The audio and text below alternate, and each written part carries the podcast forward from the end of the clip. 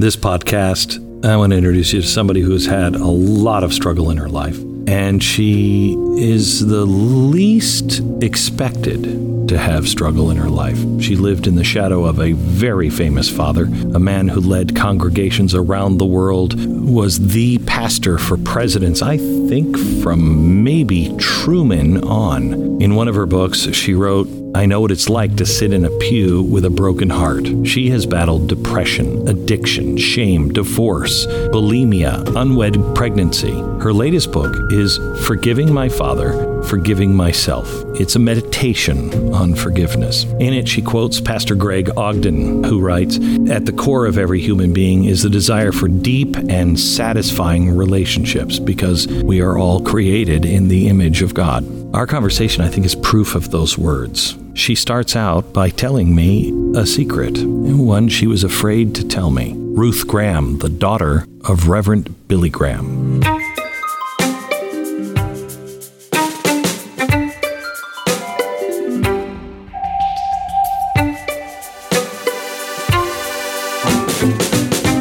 Hi, Ruth. Hi, how, are, you, Glenn? I'm well. so good.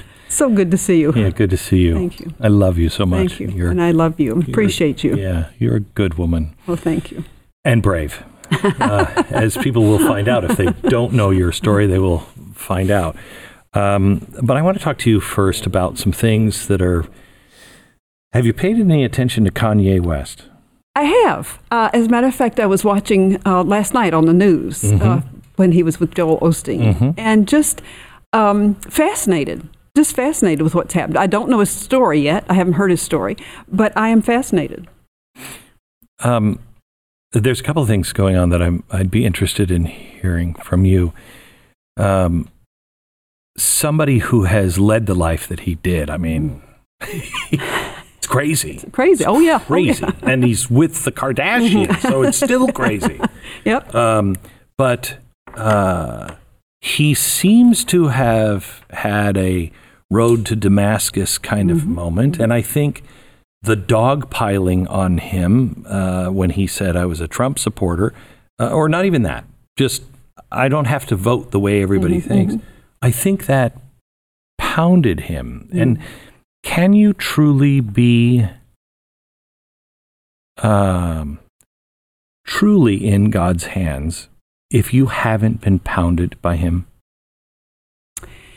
Dr. A.W. Tozer said, A man, God can only use a man that he's broken. Uh, can't, can't use a man greatly until he's wounded him deeply, something like that. And I think that's true, Glenn. And I think you and I would both attest to that in our mm-hmm. own lives. It was only in brokenness that we felt like God really got a hold of us. Mm-hmm. And so I'm, we can be grateful for the brokenness. Because we, and, and, and I don't know anything about, uh, about Kanye. But just looking at my life, and I think you could relate to this, you tend to puff yourself up when you're really afraid. Mm. You know, like puffer's fish. you puff yourself up and you you have to tell that story to keep going because mm-hmm. you're so wounded mm-hmm. inside. Mm-hmm. But once you once you let go, that's when God can That's right. And I think the scripture says don't judge anything before it's time. Let God judge it. And, and I think that's what we need to do with Kanye is to let him, not, not use him, because so often evangelicals love to use a new testimony, you know, and I think we mm-hmm. have to be careful. Paul was sent to the desert for three years. Mm-hmm. So we need to give Kanye his three years, whatever that means. It doesn't even. Does it matter?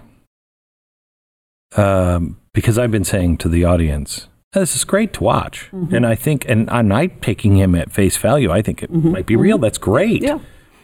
However, he's going to make a mistake. Sure. Because we all do. Mm-hmm. And it might even be, and I don't think it is, but it might even be fake. Mm-hmm. I don't think so. I don't think so either. But that shouldn't matter. Don't we get lost when we put our faith in man? Mm-hmm. His his message is bringing people together and they're experiencing something. Mm-hmm, mm-hmm. But it's not Kanye that they're experiencing. No, and he's lifting up the name of Jesus. Right. And that's important. And Jesus said, if they're not against us, they're for us. So I'm going to take Kanye at face value and and praise the Lord for him. Yeah. Are his testimony. are the days? Your father told me something. Um, the first time we met, and I asked him, "Where's the next you? Mm-hmm. Um, where's the next Abraham Lincoln and George Washington?" And he said, "I don't think it's going to happen that way this time." No. Did he tell you that? Mm-hmm. I'd love to hear your explanation of this. He said that God is just going to use all these little people and each everybody's going to stand up in their own way and I mean this is before the internet really kicked out. And he said they're all just going to find each other and they're going to all start connecting and they'll think to themselves, I'm alone. And how am I supposed to accomplish this? And then they'll connect with somebody else who was trying to mm-hmm, accomplish mm-hmm. something, but they had the missing piece mm-hmm. for this person and this person had the other missing piece. And he said it'll come together. That way everyone will know it's not man, it's God. hmm It's, it is God. And Glenn, I, I tend to think that it might be through the arts, and Kanye may be a part of it. Look at the Passion of the Christ and what it did. hmm You know, it might come through the arts. It's not going to. I don't think it's going to come from stadium preaching like my father, but um, certainly there's room for that. But I'll, I'm interested to see what God's going to do. He's very creative, hmm and He'll do what He wants. Your dad, Stadium hmm preaching, um, really changed the world Mm, in many ways. And he was unique very. At that. Um, you think that time has passed? That is it? Is it a? Let me rephrase it. Millennials, hmm they don't like church. No, not at all. But I got news for I don't like church. I talked to a pastor this weekend. He said, I say to my wife sometimes on Sundays, I don't want to go to church. She's like, You have to. Um, but they don't like church. Um, they don't like the central, they don't like the doctrine that is spewed without the work. hmm hmm They want to make a difference. hmm They do. So I kind of see this millennial generation going down and saying, I don't like church. And I tend to understand it and agree with them. And no one seems to be saying, hey, let's go make a difference. You know, church is a building the way we've That's been right. defining it, but that's not what it's supposed to be. No, no, it's it's it's people. Right. It's people. So are you are you optimistic about the trends you're seeing with millennials or I have to be optimistic because I know God is at work. Um, I don't necessarily see it, but then I don't have to. You know, God's the one that's in charge, and I really, I trust God to do what He's going to do. I I read Revelation a couple summers ago to read to study it, and the only thing I came away with was God has a plan and He's in charge, and that's all I need to know. mm-hmm, And I think that's really all we need to know. mm-hmm. um how do you how do you explain to people the Christian movement that has latched on to somebody like Donald Trump? I don't know that I can answer that, Glenn. I think um, they stand. They like his policies. They don't particularly care for the man and the language he uses. And but we have to remember he is a construction worker from the Bronx, and that's what we got. Yeah. And he's rough. He's very rough. But I like his policies. I like his pro-life policies. I like his Israel po- policy. Um, I like the way he loves the military, and I think he loves this country. I do too. I I, I agree with his China policy. I have lots of things that I disagree with, Mhm. but I can separate that. But you know, on this impeachment um, that's been going on, I've been doing some exposés on. You know, Donald Trump is a hand grenade. You know, and the American people threw him into the Oval Office, and he's going to blow stuff up. And he did with Ukraine. He blew some stuff up, and a wall came down. And if you take the time to look, you're like, wait a minute. Yeah, yeah, dust him off. He's okay. What's behind that wall? You know? And it, I wanted to ask you is there a difference between um, being used for good and used uh, for God or used by God? They can be one and the same, but I think the ultimate good is God. So when we are doing good, we are doing what God would have us do. But we don't necessarily, and I don't mean it this this way. Uh, what you've gone through, what I've gone through, I've made some horrible mistakes. I had bad decisions surrounded by sometimes bad people, drinking, alcoholism, all bad. However, while that was bad, God used it for good. Mm-hmm, mm-hmm, okay? Absolutely. And that's different than somebody who is has been called by God, uh, who is doing good works, and God is really shaping him. God, I think, can use a good person and a wrecking ball. you know, it doesn't matter. He's God. Exactly, exactly. He's in charge. Right. Mm-hmm. And I trust him. So let's talk a little bit about your journey. Mm-hmm. Mm-hmm. I am, and I want to get to this later. I think I pulled it out here. There's a place in chapter 10 You quote me back to myself. yeah. My father put ministry before family. Mm-hmm. God gave him his family first, but he left his let the pressures of his ministry take over, mm-hmm. leaving his family sometimes for 6 months at a time. I felt as if when I needed him most, he was the farthest away. Mm-hmm. He once estimated that while we were growing up, he traveled over 50% of the time, and when he was home, he was tired, preoccupied, and surrounded by staff and those who needed him. There were others nearly constantly present with him and our family. Our daughter of a, a daughter of a former U.S. president told me once, "Staff ruins intimacy." She mm-hmm. was right. Privacy for long, thoughtful conversations or tender moments of intimate connection with my father was rare. Mm-hmm. And a busy, distracted father cannot spend much time developing a relationship with a quiet middle mm-hmm. child. Mm-hmm. mm-hmm. And Glenn, make it, I want to make it very clear I am not criticizing my father. Not in the least. No, I think at one time you might have. yes, I might yeah, have. but you're not now. No, I'm not in that place. I, I adored my father, and you know that. Yeah. I just, uh, he was my hero, and he still is. I miss him terribly. But it is true that his traveling did have repercussions in our life, and each one of us maybe handled it differently. I handled it the way I handled it, which was very destructive. I was looking for security because I didn't feel secure as a little girl because he wasn't there. And I married early at 18. That ended in divorce after 21 years. So I had a rebound marriage that ended after three months. I married again, a man that I really adored. Um, but after 10 years, he decided he didn't want to be married. And then I married again.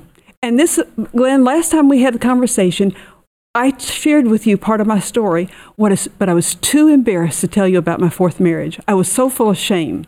It was, it was eating me alive, and it's eaten me ever since. And I need to ask you forgiveness for that because I wasn't totally honest with you. I wasn't transparent, and yet we thought I was. You know, I left you with the impression that I was, but I wasn't. And I felt very badly about that. And I thought, oh, Glenn's going to find out I've been married four times and he'll think I'm a fraud. Mm-hmm. but um, I was looking for security. And it wasn't until someone looked at me, a conversation I had with a friend in Nashville, and he looked at me, he said, Ruth, as a little girl, you felt abandoned. I did not want that to be true. Again, because my father was my hero, I adored him. But that piece of the puzzle fit. And since that day on, it was clear that I didn't need a man to take care of me. I had all I needed in Jesus. But it wasn't until that point and after four marriages so let's start. Let's start at the beginning. And I'm not married now, and I don't plan to get married again. yeah, good. Um, uh, let, us let's let's let's come from. Let's let's start at the beginning because I've I've dog-eared a few of mm-hmm. the pages. It's a, it's a great book of. Uh, it's a great spiritual book. It's a great book of common sense and and healing. And I think, I know, I know, we all struggle with the same things, mm-hmm. but nobody says them out loud, and so you think you're alone. Mm-hmm. mm-hmm. Um, and you think, do you really think I would have judged you that way? I didn't know, Glenn, Oh. but I, I was I was grieved in my heart that I had done that to you, and I just I wish you would have reached out because well, I wish I had. we would have laughed that off. um, it's we sit and we make things worse hmm because we are somehow or another convinced that we're the only ones that's That's right. screwed up That's right. when everybody is screwed up. But I already knew I had screwed up three times. Why couldn't I admit the fourth? You know, to me that was just over the top, and I just, I just couldn't go there. okay, so let's let, let's start here. You start with um, a summer in Switzerland, Mm-hmm. and your dad um, disciplines you for fighting with your brother, right? Mm-hmm. And uh, and he decides he's going to discipline you, but not your brother. Mhm, that's so tell the story. Well, we were all gathered together for family devotions, and my younger brother was kept poking me, and I would poke him back, you know, as children do. And Well, you don't think of Billy Graham's family. you know what I mean? That, which must have been a problem. But um, so finally, my father stepped in and he separated us and he put mother between us. He said, Now stop it now. So he proceeded to read the Bible to us. And my brother reached around front of mother and poked, no, reached around my, her back and poked me. And I reached around front and poked him. Daddy saw me and he got me.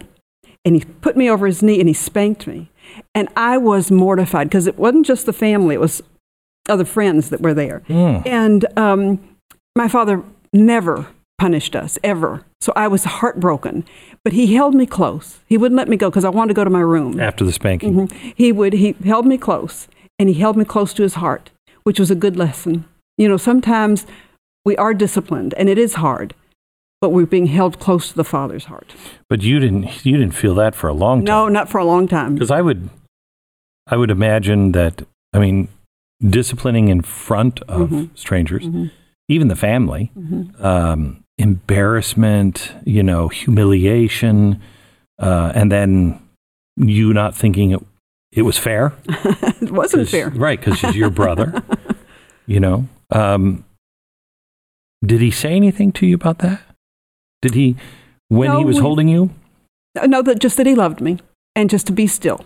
You know that that this was something he had to do. That I was I was wrong for reaching around and and hitting him, poking him, but he didn't see that that my brother had poked me first.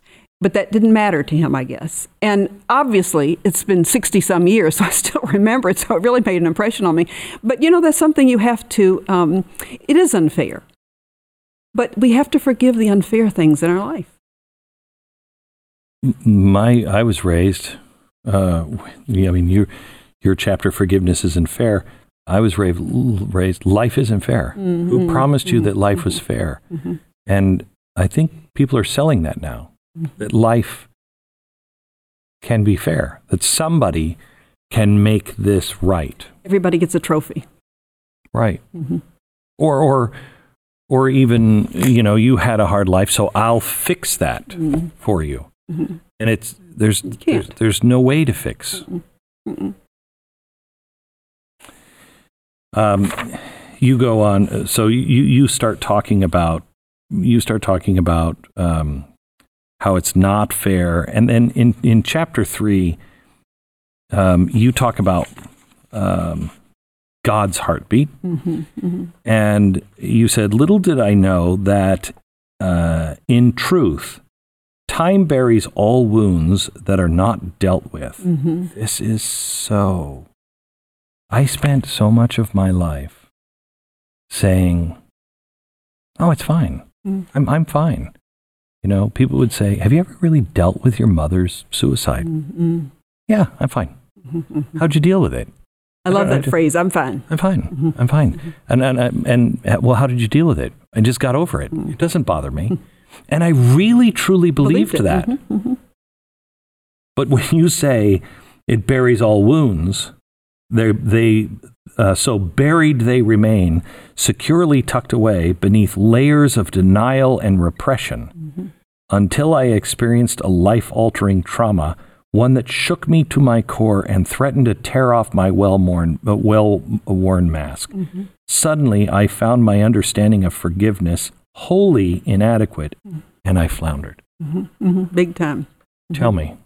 Well, that was after um, my husband's infidelity. I'd been married 18 years, and he'd been unfaithful for a number of years. And I was not prepared for that. I'd grown up around honorable men, and it just never occurred to me that, that he would have an affair.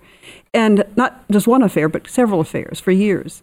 And I just, the rug was pulled out from under me. Just, and I floundered. I didn't, that's when I I sort of went into depression. I didn't have answers. I felt like I had to keep the mask on to pretend that everything was okay. But I was coming apart of the seams. Depression set in. I didn't know what was going on. What year was this? This was 1993, I think, 1993. hmm or 94, I guess. No, Mm. 90, 91. And we, because we were divorced in 91. Mm. And those that I expected to stand with me didn't. They didn't understand. And they thought I should remain with him, reconcile at all costs. Uh, I was even told to build an extra bedroom on my house and have him live in the house. And I said, that's not honoring to God. I said, God wants us to be honest. So that was a rough time. That was a real rough time. And but I, I, get, came through it, and I, I was leaning on the Lord the whole time. Sometimes not well, because then again, I, I had this rebound marriage because I wanted out. I didn't want, I didn't want stamina. I wanted out. What does that mean? It means I didn't want to go through it. I, I just wanted to be, escape this whole mess. But God wouldn't have that. Me have, wouldn't let me do that. I had to face it. I had to deal with it, and slowly but surely I did. But I kept making the same mistake over and over again. It's interesting um, that, to me at least, that we always say the same thing.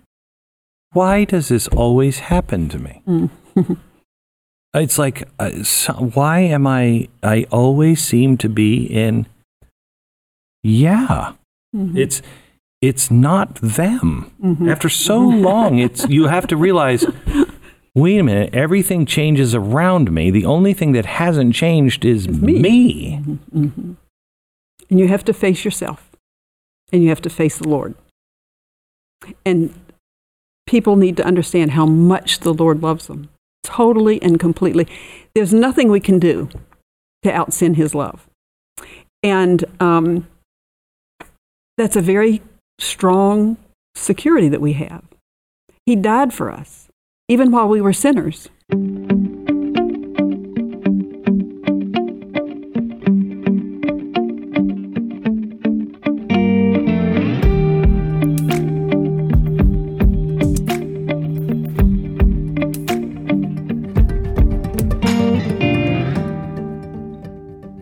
One of my personal uh, disappointments in life is um, I was doing the Jay Leno show, Mm, and right before I went on, Andy Williams called me. mm, mm. and he said, "Hey, I'm doing a show in Palm Springs uh, tonight. Why don't you come down after Leno and uh, come to the show, my guest?"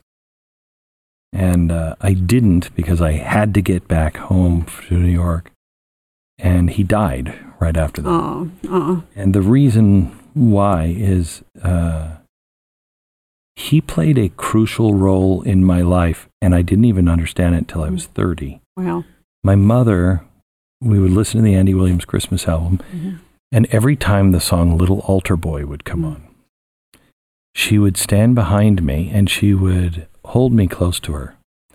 And uh, she would just hum it. Mm, And uh, I always remember this as a really sweet kind of Mhm. thing.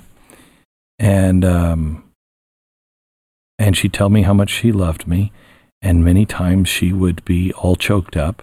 mm, And so I always associated that with Mhm. my mom. mm, But I was a kid, mhm, and I didn't listen to the words until I was in my Older. 30s. mhm. And when I did, I realized she was asking me to be an intercessory mm-hmm. for her mm-hmm. because she wasn't she didn't feel worthy mm-hmm. to go to God. I- I think I, That was a burden for her, wasn't it?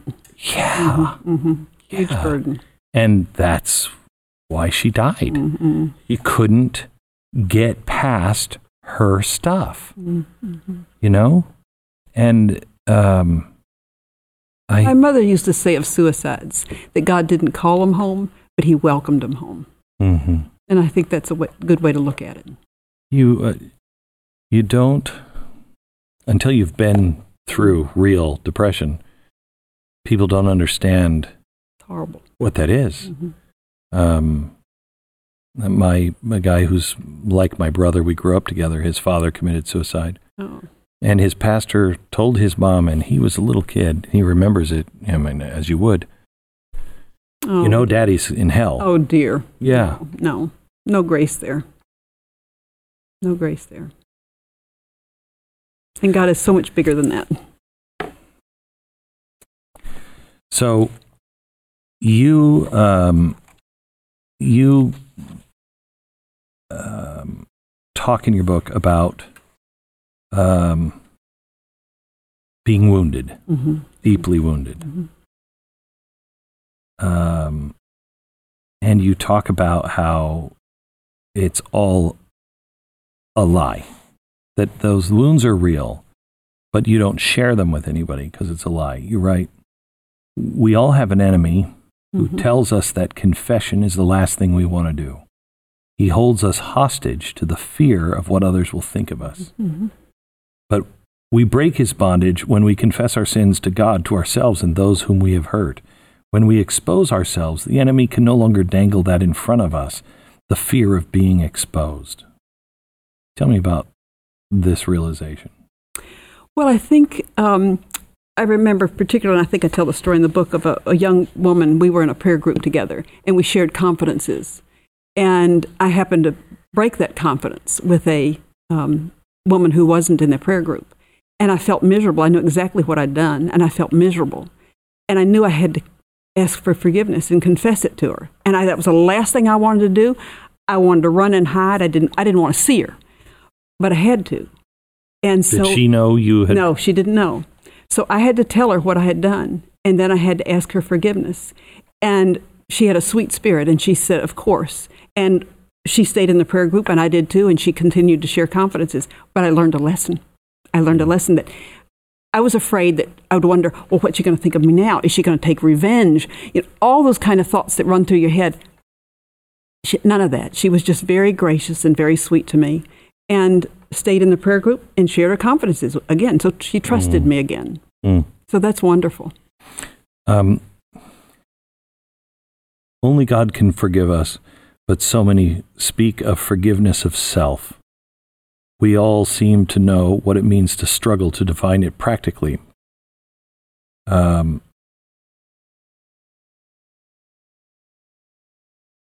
my, I don't like the concept of hell.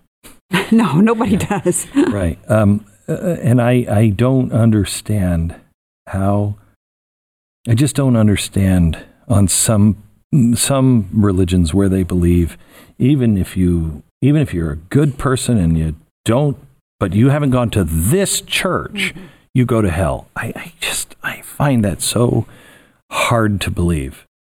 Um, I, I believe that, and you know, I could get up and find all kinds of different answers. Um, but what helps me is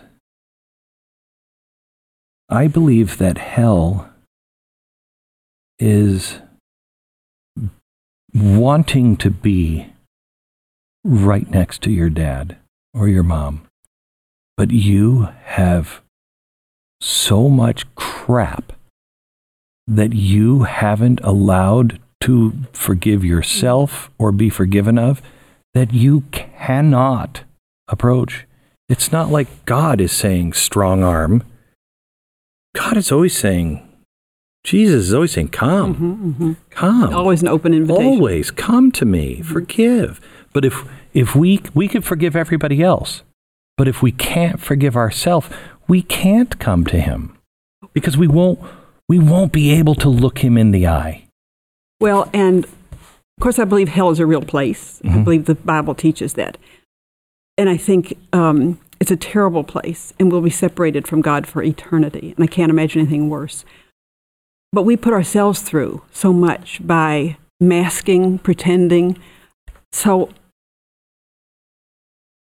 I think that we have to take it very seriously, but we can come to God at any time. And it's really all about Jesus. You know, what Jesus died for is my sin and your sin. And while he was being nailed to the cross, he said, Father, forgive them. That's what makes forgiveness sacred. It is a sacrament. I mean, what Jesus went through, you know, if we can't forgive someone, even ourselves, spend a little time at the foot of the cross. Oh my gosh. Mm-hmm. It's a- amazing. It is a truly amazing concept that he would he didn't defend himself. He he took it. He knew what was coming. he did. He and- set his face towards Jerusalem. Right. And he uh, didn't want to do it. Mm-mm, mm-mm. But forgiving them while they're driving nails into him, I, I, I don't ever see Jesus as an angry guy, Mhm. but I, because my relationship with him, I kind of can see him going, "What is wrong? what is wrong with you?" that he did all of this, and then you could forgive others. Mhm. But I, I, I, no, no, no. That was my job with everybody else, and you did a good, you know, you did a good thing by forgiving them. But my gift to you, It's forgiven. you won't accept. So we're saying that the cross is of no effect. Right? Mm-hmm. That we're not. Yeah. We're everybody else, but uh, we're not. And that's wrong. Have you have you noticed how much your book is, follows, uh, or I should say, your book is biblical, and so was the what alcoholics call the big book. Mhm. Have you noticed how much you're in line with No, I haven't. AA? It, it's it's remarkable. Um, uh, you know, principles are true. You know, Mm-hmm. Absolutely. True, is true. Truth is true. right. And it and if healing, if we believe healing comes from God, He's going to package that as many times as He possibly can. I was really struck by this when um, you talked about a counselor asked me um, unaccept, uh, uh, unexpectedly if I had subtly used my sexuality to attract men. I said yes. And for the first time in my life, I admitted it to a real live person. As I left the office, I felt happy. Mhm. Why? Because it was free. I didn't have to carry that burden anymore. It wasn't a secret anymore. And I was free.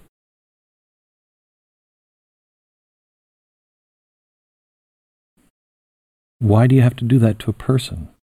I don't think you have to.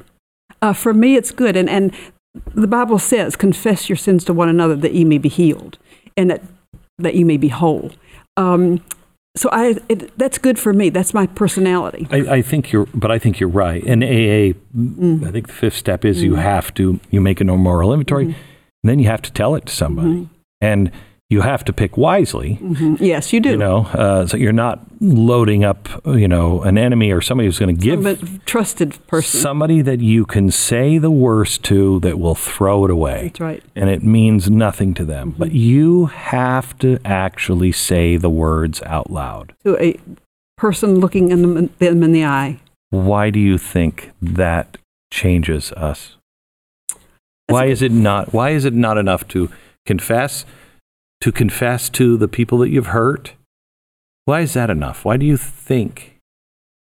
I think it's good to confess out loud to someone. Uh, I mean, the Catholic Church has us hands down in that Yeah. area, you know, Yeah. and and it works, you know. And I once was going to have a conference, and we were going to have a confessional booth, so that people could go in there and confess, because confession is good for the soul. We've heard that before, and I think it's a wonderful tool. It's not the end all be all, but it's a wonderful tool to get to the end where we want to be. With we want to be clean before Jesus and before others. How do you choose that person? Well, you pray, ask the Lord to show you who it might be, or go to a counselor, go to a trusted friend, go to a pastor, and say, Who would you trust? This is what I want to do. Who would you suggest? Or just watch. Watch people in the church. Who do other people trust? And you'll eventually discern who that person might be. And it's and you can ask them, can I use you as a confessional, confessor? And they may be a little surprised. But don't just lay it on them without asking them and get preparing them. I want to um, you uh, you talk about bitterness Mm. in the book, and I think this. Uh, um, I think I want to come back to bitterness. Ten, I think, is your Mm. fourth husband, is it not? Um, telling yourself the truth. Yes, yes. You you feel comfortable telling this story? Yeah. yeah. Okay. So, when was this? This was in 2000. I married him 2009, Okay. and it lasted till 2011. And he um, he was not About the nice. time we've met. hmm He was not nice to me. He was the one that actually introduced me to your radio show. Oh wow! And, um, and you still like me? Indeed. He was not nice to me. And he was um, emotionally abusive, abusive just about every way. He never hit me. But um, I don't think people understand emotional abuse. mm, it's, it's worse so than It the scars are just Yes, as deep, exactly. just as deep. Nobody can see them. Right. You And you feel crazy, you know, just when you get beat, women or whoever is on the receiving end is convinced, well, I caused that. Mm-hmm, And emotional abuse is even worse because perhaps I'm just imagining that. Mm-hmm, hmm Well, I kept giving my pieces of myself away just to make him happy. What does that mean? Well, that just means I kept trying to please him. I kept doing Mhm. everything I could to please him, to make him happy. And it just didn't work. He, he wasn't in love with me. And he said that up front. And your kids knew. kids, oh, my kids were furious that I married him. Um, but and he- what did that do to you? well, it hurt me. And I should have just walked away when I realized that none of them liked him. But at that point, I was too caught up. I was too, I needed that security. I needed those arms around me. I needed somebody to walk through life with me. This is before you realize I've I've abandoned you. Yes, exactly. I did not know that. Right. And that's what it was just years years of counseling. Nobody ever said that to me, which would you would think um, somebody would have said that. Especially with your Yes, it- history with your dad. Exactly. But nobody had ever said that to me, or at least I'd never heard it. Mhm. So um, this man was manipulative. He was um, he's a narcissist. He's a sociopath, and uh, I just fell right into his trap. And he knew he'd known the family for a long time, so he knew all the buttons to push. And I just I fell into it, and I realized I'd made a terrible mistake again. But how could I admit that? How could I possibly admit that? Especially even to your children. Yes, exactly. You were right. hmm And he had So wait a minute, wait, wait. So what did that say to you that you would think I can't tell my children because why? They'll say I'm the mother. You know, the mother's supposed to have it all together. And I really didn't have it all together. How was I going to admit that to them? And um, my fourth husband had a terrible accident. And I was on the I was on my computer and my assistant was on the phone. I could hear her say something. And I heard, my ears picked up and she said, Let me get her on the phone. So my assistant came in and said, There's somebody on the phone for you. And I picked up the phone and they asked me if my husband, what my hu- medications my husband was on. And I said, Well, wait a minute, who are you? And she said, There's been a terrible accident and your husband, I need to know your husband's medications. I said, I'll go get them. She said, No, bring them. And it was an hour and a half drive. So I drove. I had no idea what to expect. But when I pulled in, he, there was a police officer was standing at the emergency door, and he said, "We'll take you up to the trauma center." And I walked in, a team of doctors surrounded me, and they said, um, Your husband is on life support. And it was, it was a really strange feeling. They listed all these traumas to his body, and I must not have heard of I think it was shock. And I looked up at him and I said, Are these life threatening? Any one of them was life threatening. So I said, I want to see him. And they said, Maybe you shouldn't. And I said, No, I want to see him. So I walked down to, to his room and I saw him, and he didn't look recognizable. He was a mess. But Glenn, I had the strongest sense of God's presence. I knew that I was in his hands, that he was going to take care of me. And he did. It was months of recovery, months of recovery, and, and really abuse. He was ugly to me even then. So, um, didn't you have an argument right before? Yes. He was leaving to have his car serviced in Richmond, and he had not worked for three years. And I needed him to begin to make money for the family. I, I, I, couldn't live off what I was making, but he wouldn't do it. He just made no effort whatsoever. And so I said to him again, I said, Greg, you've got to get a job. And he cursed at me with a crude word and walked out the door. And I went, oh, oh, now what? And what does that mean to you? What was that feeling to you? Well, it was again, I've done it again. I've got to somehow figure this out. I've, and a pit in your stomach. Mm-hmm, mm-hmm. Oh, yes. Oh, yes. But I knew I had to figure it out. And my assistant was coming within minutes, so I had to put the mask on and pretend everything was okay and went to work. You hadn't confided with anyone? No, no. Uh-uh. No one. Mm-mm. And my children figured it out, but I hadn't told anybody. How did they figure it out? Well, they just didn't like him, and they he tried to shut them away. He was a control freak, and he shut them away. He didn't want them around. He made sure that I was away from them. Um, and my children mean so much to me. I mean, you know, Glenn, mm-hmm. I, I just adore my children. But he had made isolated me, and um, I knew I had to get out of that box. But how? And so when the call came, and I heard there was an accident, I thought, now what, God? How much more can I take? Hmm. But I went, I drove down to Richmond and saw him, and again, that overwhelming sense that God was with me and he was going to show me what to do. And he did. He did. I quickly learned that he had put me in debt to the tune of $100,000. Well, that was news to me. I was just floored. So he had been running up credit card bills yes, or whatever? Yes. Mm-hmm.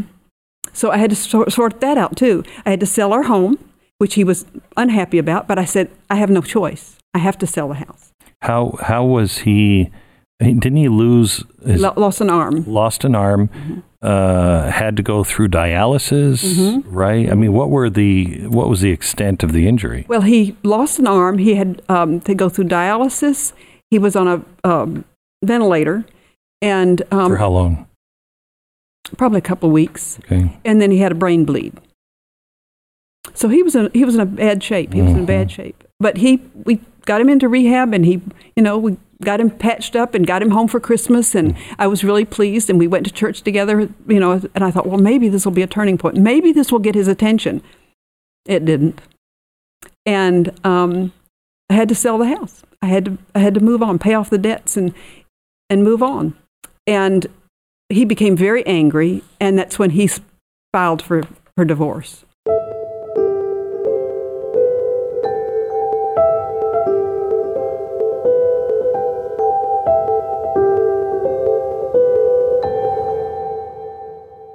What was the turning point from there? How did you not turn, which takes me back a chapter in your book, how does this not turn into bitterness? Glenn, I think bitterness is part of the human experience. And I think we, we do become bitter, but we can't stay there. The Bible says, don't let a root of bitterness dig down deep and spring up and defile other people. I knew I would experience bitterness, but I couldn't live there. I couldn't set up camp. I had to move on. And you do that with the scriptures. You know, the, I believe firmly that the scripture is the truth of God and that we use that in our minds to renew our minds so I agree with you.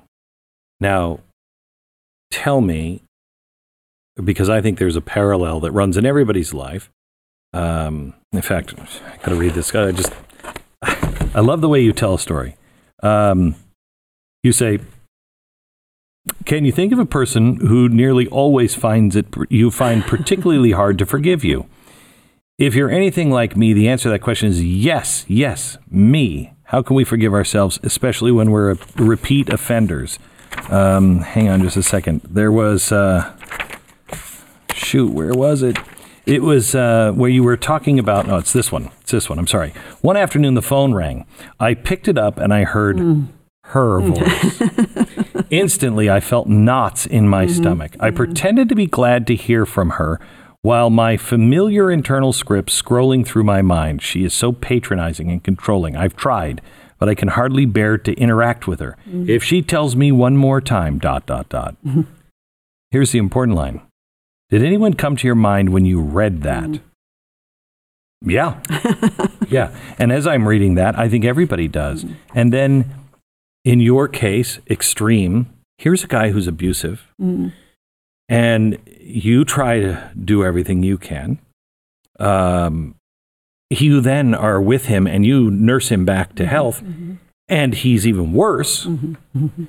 Uh, and you know he puts you in debt. He wasted all this time. Another notch to where you're like uh, 4 is mm-hmm. ridiculous.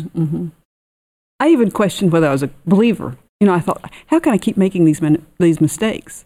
I really doubted if I had known the Lord at all. But the Lord reassured me that I did know him and that I was safe in his arms. And the reason why you kept making these mistakes, tell me about the discovery after this mm-hmm, relationship. Mm-hmm, mm-hmm. Um, a, how did you not hold on to bitterness with him? Because that, that's what we're doing in in all of our lives right now. Mm-hmm. We're constantly being told something. We're constantly fighting. We're constantly having to stand up and fight for simple things that we shouldn't have that's to right. fight for. Right. And we tried, we've all tried to be good. And I'm talking people on both sides will feel this way mm-hmm. politically. And now we're so embittered mm-hmm. and we're like, it's not my fault. Mm-hmm. It's your fault. How do you let that go? So much anger. We don't let it go on our own.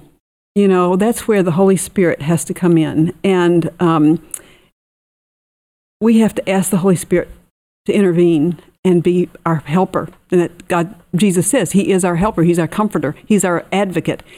We ask Him to come in and help us. But it's a it's a day by day thing. Forgiveness, letting go of bitterness is not an overnight thing. It, it may take a lifetime, but we have to be working through that process. And it, it is a lifetime process. But I know for me, and it was, I wrote about it in the book,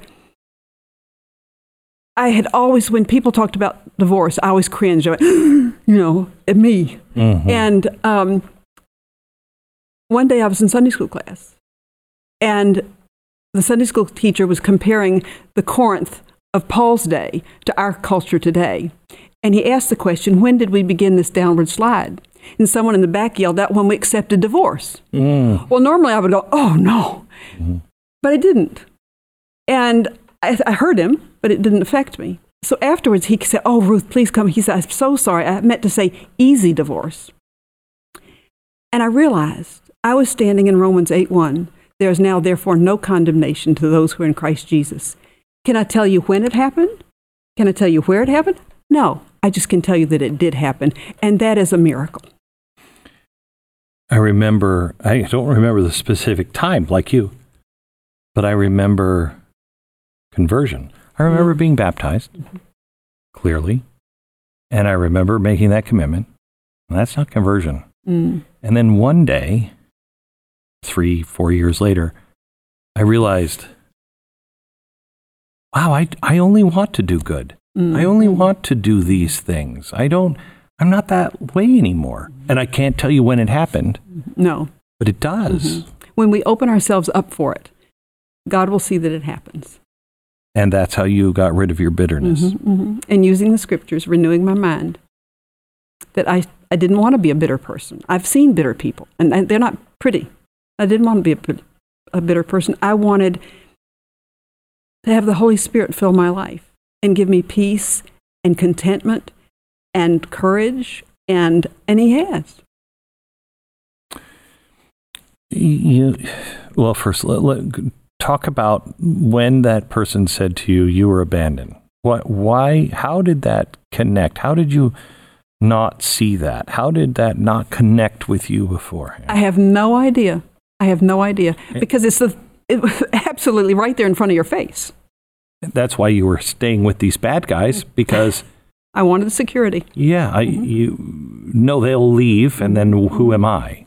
And my father never knew this. He was not conversant by the time I discovered this. But of course, he's hearing our conversation now, so um, he knows. And he, it would hurt his heart. But he said in his memoirs, you know, I'm sure that my absences had a profound effect on my children. And they did. Um, I'm telling my story, not my siblings' story, because they reacted differently than I did. We all do. hmm But I just, I was grateful that, that I finally discovered my core issue. That was my core issue. And we all have one. You know, I use Samson as an illustration in the book. His passion was his core issue. He couldn't let go of women. You know, he was just a mess. But God used him, used him to judge Israel for 20 years. You know why? He's li- listed in Hebrews 11, the chapter of faith. Why? Only by the grace of God. What's that mean? he had he did nothing to deserve it not a thing i mean samson was really sort of a yucky character he did everything wrong and he went out of his way to do things wrong but god used him anyway he did not deserve it and that gives me hope Yeah. hmm Except you kind of want to see those people who have done wrong intentionally, you know, get their comeuppance. Uh, but god's in charge of that yeah. god's in, not me I know I have, I have, uh, in my worst times, uh, I haven't had these for a while, but in my worst times when I feel like I've done everything and I'm just fighting the world, Mhm. and, and I'm like, when, when are you coming? Mhm. We're swinging it out here. When are you showing up for the fight? And um, I, I'll never forget. I, I've heard this several times in my prayers, but he has been very clear and almost stern with me on the way. We have a very different relationship, um, but almost stern. These are not enemies of yours. Mm, mm, These are enemies of mine. And I will deal with them in my time. and his time is not our time His time is not our time, and his way of dealing with them may not be the way I would deal with it. You know, we we we um, we want revenge yeah, and we're so uh, we're self-hating egomaniacs. in the quiet of night, we hate ourselves i- in our worst days, and but the the rest of it is either we're hiding that wound or we actually believe I know best. Mm. It's the craziest combination. That's where the Word of God has to play in. We have to renew our mind with the Scriptures because we, we will be self hating, but we know that God loves us totally and completely and unconditionally. And that's what my father showed me. You know, I told the story at the funeral where my father accepted me home after the second marriage and just welcomed me home, no questions asked. And that showed me what God was like because that's what God does for us. And I told that story at the funeral. I loved your dad. I did too. don't know if I don't know if I don't know because I met him towards the end. Um, so I didn't I didn't see the fire, Mm, mm. you know, years of fire. He may not have gotten along with me at all. Um, He would have enjoyed you. yeah, And he had a special place in his heart for you, Glenn. I, I truly believe that. I just loved him. hmm I just loved him, and uh, uh, I've just never seen anyone so at peace. Mm-hmm. You know, he was He was not troubled. No. And it was, he said to me one point, he said, because I was like, Billy, I'm trying. I, he's not talking. I mean, it's, it's not loud enough sometimes. And I'm trying and I don't know what I'm doing and I'm bluffing half the time. And he looked at me and he said, I'm not afraid to die. Mm-hmm. And it was, I can, I mean, I can see his eyes when I Mm-hmm. say that. We were so close and he held my hand. And um, he said, I have screwed so much up. I have, I have tried my whole time. I've tried, but I know I've failed all in areas I didn't even realize that I'll find out. He said, but I tried. Mm-hmm. I tried, and I know all my shortcomings will be covered. hmm Absolutely. And he trusted that with every fiber of his being, that the blood of Jesus washes it all away. Tell me what happened when you told your children about the fourth marriage. How did they react? The, the end of it, Yeah. oh, they were pleased. there wasn't a question about it. And there was nothing No. that you had in your head. No.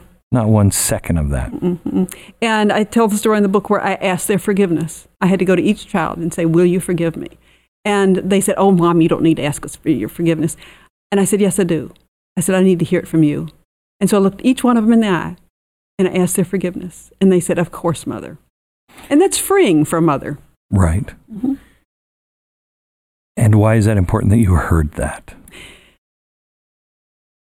It just was. I just needed to hear it from them uh, because I had done so much damage. I had, I'd really made a mess of things. And they loved me through it. Do you think if you didn't have their voices recorded by your eyes and ears, and you would have known it anyway that they forgave you, but do you think at all that would have been handing, handing a tool to the adversary to play the whispers of night? Probably. hmm I think when we ask for forgiveness, we take the tools, Tools away from away. him. hmm hmm And God gives us a whole new set of tools. And I'm very grateful to my children. There's nothing like living in the bright light, hmm you know? hmm because when times come and they're hard and they they're hard in every family and every spouse when you know i'm clean hmm there's no worry That's right. and it's Nothing to hide from. it's where your dad was in the end hmm hmm Very much so. are you there I think so. I am content. I'm, I'm, um, I'm at peace. I truly am. And I'm grateful. i have family members who have been through Mm. uh, and have abandonment issues Mm-hmm. and um, and they're all they're getting better they really are Good. but it's um i i uh It's a journey. it's a journey Mhm. and you you think you're you think you're good even when you open everything up you think you're good and what's nice is you get to a point where you're like oh wait Mm. there's something else here and it just gets better and better hmm hmm And the enemy will try to bring our emotions back and say, but we'll feel the revenge, we'll feel the bitterness, we'll feel all the anger. That doesn't mean we haven't forgiven. It means that we need to let it go. And that, because emotions don't tell the truth. Only God's word tells us the truth. And his word will make us better and better. and that's both good emotions and bad Mhm, emotions mhm, mhm, emotions mhm. Don't tell the truth. right before your fourth marriage hmm didn't tell the Mhm, truth mhm. I think they were probably standing on tiptoe yelling, but I wasn't paying attention. oh, thank you thank you, Glenn. god bless Thank you. The name of the book is Forgiving My Father, Forgiving Myself by my friend Ruth Graham.